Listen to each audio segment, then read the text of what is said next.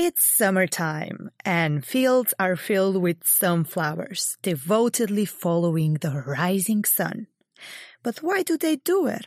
Dr. Stacy Harmer from University of California, Davis, has the answers.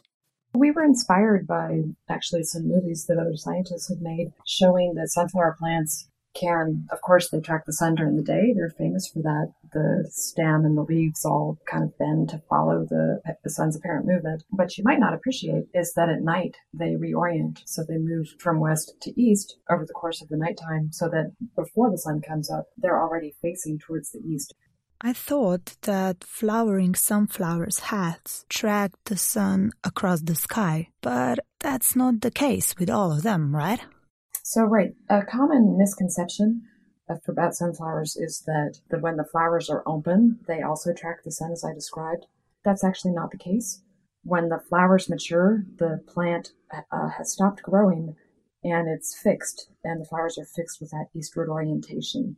And so we also became interested in understanding why it is that they face east, and then also from a more ecological level if there was some advantage for the plants in that eastward orientation.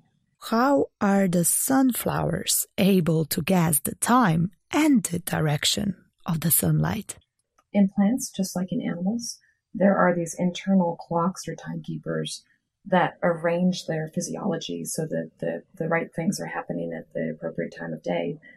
And so we speculated that that internal clock was involved in that nighttime reorientation that I described.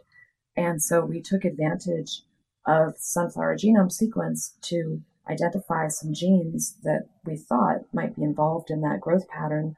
And we looked at how those genes were turned on in the growing stems of these plants. I guess that these genes are then differently expressed throughout the plant depending on how sunflowers are facing the sun and producing hormones which you can detect. Which hormone is linked to this sun tracking gene? Right. So we, we're still studying this. Our data suggests that um, the first plant hormone that was identified is called auxin. Uh, we think that that is important for this process. So, if they have this amazing behavior, does that provide them with advantage? Right. So we, we did a lot of different kinds of experiments and we wanted to see indeed if the plants grew better if they were able to solar track versus if they couldn't. And so we disrupted their, their solar tracking behavior in a couple of ways. One way was by growing the plants in pods.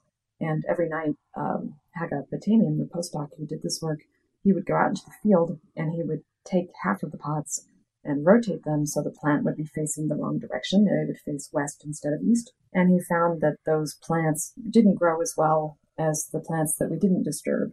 So the, the plants that couldn't track effectively, they had smaller leaves and they had less biomass. How did you come up with the idea of sunflowers dancing to its own beat? Yes, the existence of auxin was inferred by Charles Darwin. He was studying plants um, that were growing towards light. They were on his windowsill and he was able to figure out that plants were sensing light at the top of their of their coleoptile or stem, and then that was sending a signal down the stem to a lower region where the shaded part, this part of the plant away from the light, grew faster than the lit portion. And so he um, inferred that there was some substance that that was a signal that then caused growth in a different location.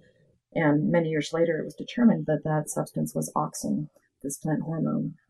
And work over decades in a variety of plant species has led to this model that specific photoreceptors sense the direction of light and then they cause auxin to accumulate away from that light.